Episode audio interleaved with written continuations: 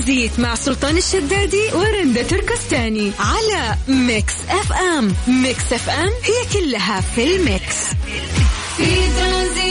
بس عليكم بالخير من جديد وحياكم الله وياها. لو سهلة كيف الصوت من خلف الماسك؟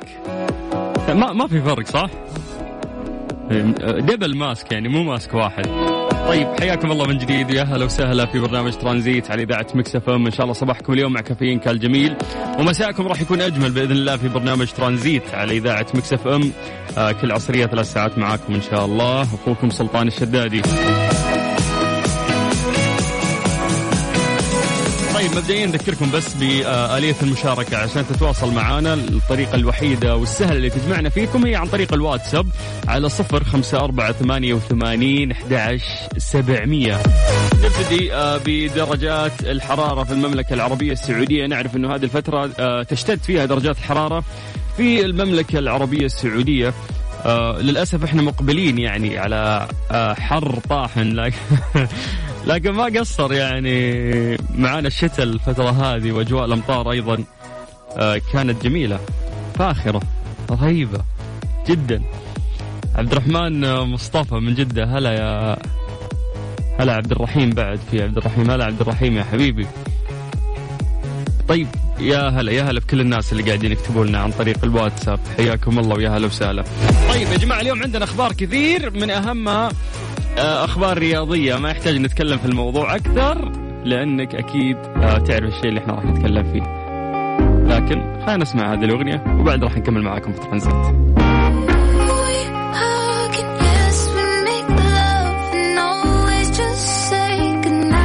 الشدادي ورندا تركستاني على ميكس إف إم. ميكس إف إم هي كلها في الميكس.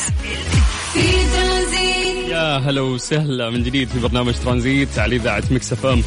طيب نبتدي بدرجات الحرارة. درجة الحرارة الآن أهل الرياض اللي قاعدين يسمعونا، درجة الحرارة الآن في هذا التوقيت هي 44 درجة مئوية عندكم، والأيام القادمة قد ترتفع إلى درجة أو درجتين. نتكلم عن الأسبوع القادم. طيب ننتقل من الرياض إلى مكة. مكة الآن درجة الحرارة 44 نفسها نفس الرياض، يعني دائما درجات الحرارة خصوصا هذه الفترة بين الرياض وبين جدة تتشابه بشكل جدا كبير، ولكن الأيام القادمة راح ترتفع إلى 47 بعدين راح تنزل تدريجيا تقريبا إلى 41، نهاية الأسبوع ترجع إلى 43، فتقريبا نفس الرتم في الأيام القادمة. يقول لك ممكن يكون في غيوم بعد ساعة يعني كذا على مدينة مكة. أما جدة درجة الحرارة الآن هي 36. جدة تشهد درجات حرارة أقل، لكن عامل الرطوبة يأثر بعد. الأيام القادمة ترتفع يعني خلينا نقول إلى 39 37 بعدين ترجع تنخفض إلى 35 ونهاية الأسبوع تستقر على 36. طيب كيف أجواء الصيف معاكم؟ أشوف في ناس كثير متحمسين للصيف هذه السنة، وأنا أحس من الناس بعد اللي متحمس لهذا الصيف، لأنه زي ما قلت لكم الشتاء ما قصر معانا. الشتاء اللي فات كان موسم جميل. أيضا الأمطار اللي عمت مناطق المملكة كانت أروع، فما عندك مشكلة تستقبل الصيف بعد هذه الأجواء الرهيبة اللي عشناها خلال الفصل اللي فات. تقدر تكلمنا عن طريق الواتساب على 0548811700. الفاتنة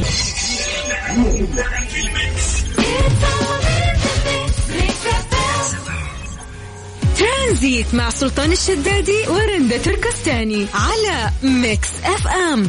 ميكس إف إم هي كلها في الميكس. مساكم الله بالخير من جديد وحياكم الله ويا هلا وسهلا.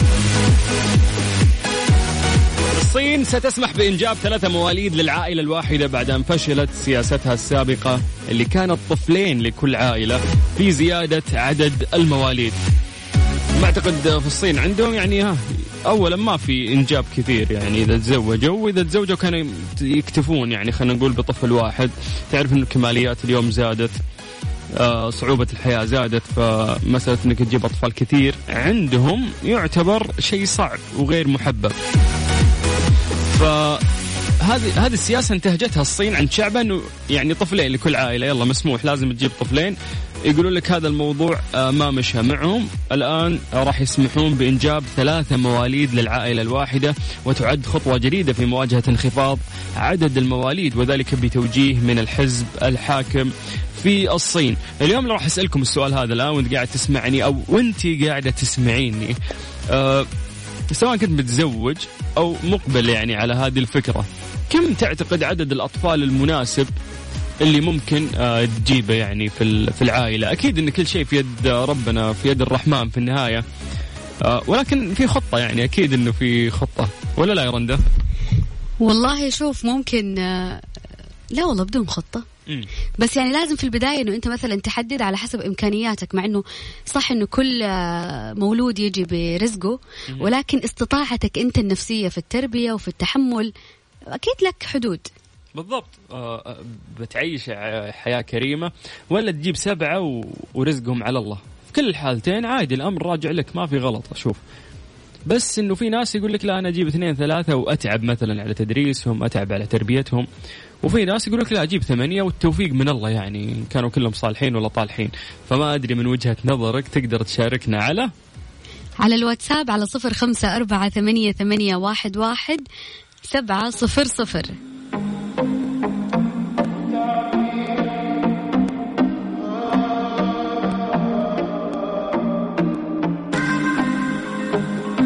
ترانزيت مع سلطان الشدادي ورندا تركستاني على ميكس إف إم. ميكس إف إم هي كلها في الميكس في ترانزيت.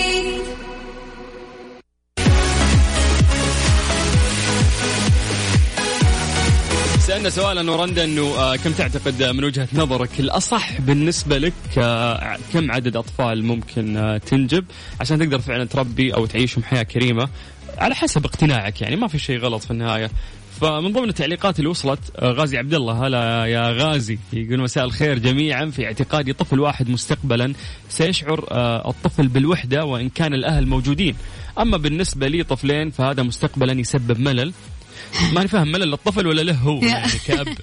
في اعتقادي 3 أطفال مناسب جدا، ولا بد وضع خطة اقتصادية اجتماعية لتحمل عدد الأطفال. أنا مع غاز إنه هو يسوي خطة للمستقبل عشان يقدر يأمن مستقبل أطفاله، ولكن برضو عندي استفسار. قال 1 ممكن إنه هو يحس بالوحدة، 2 ملل. طب ملل، طب ما الثاني كان حاس بالوحدة وانت جبت له واحد يسليه، 3 إيش يسوي؟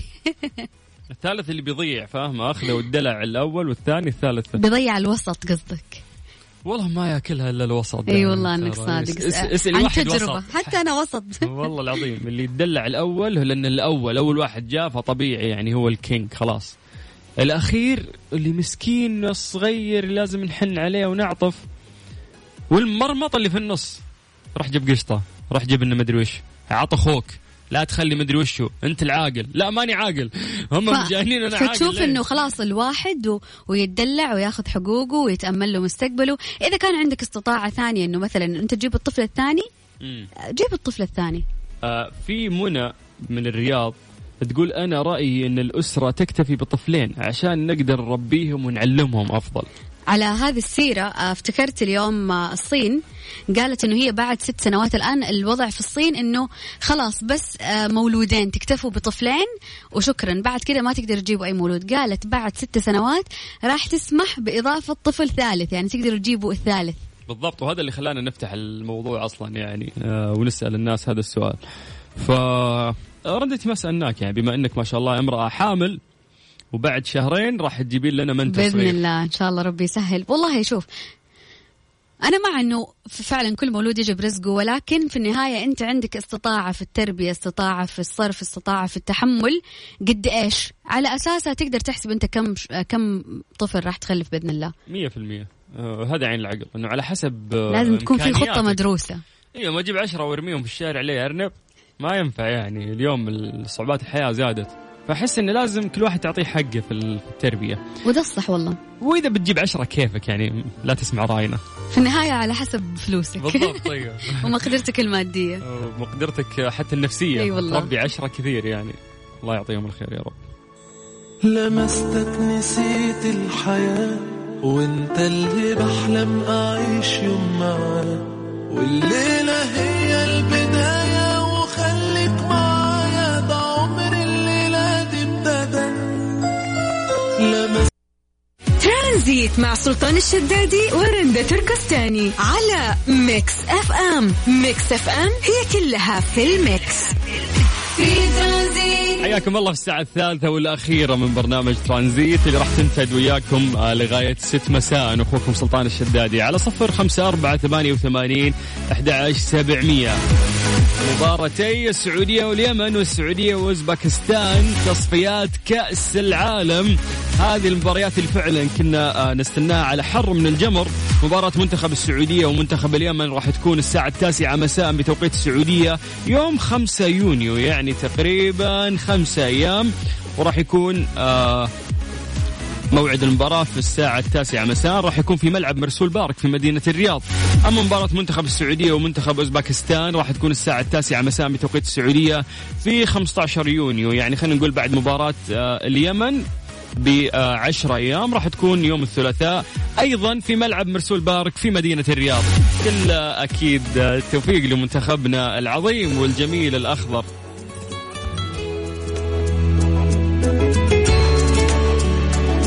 ترانزيت مع سلطان الشدادي ورندا تركستاني على ميكس إف إم. ميكس إف إم هي كلها في الميكس. في ترانزيت Strange but true ضمن ترانزيت على ميكس إف إم. It's all in the mix.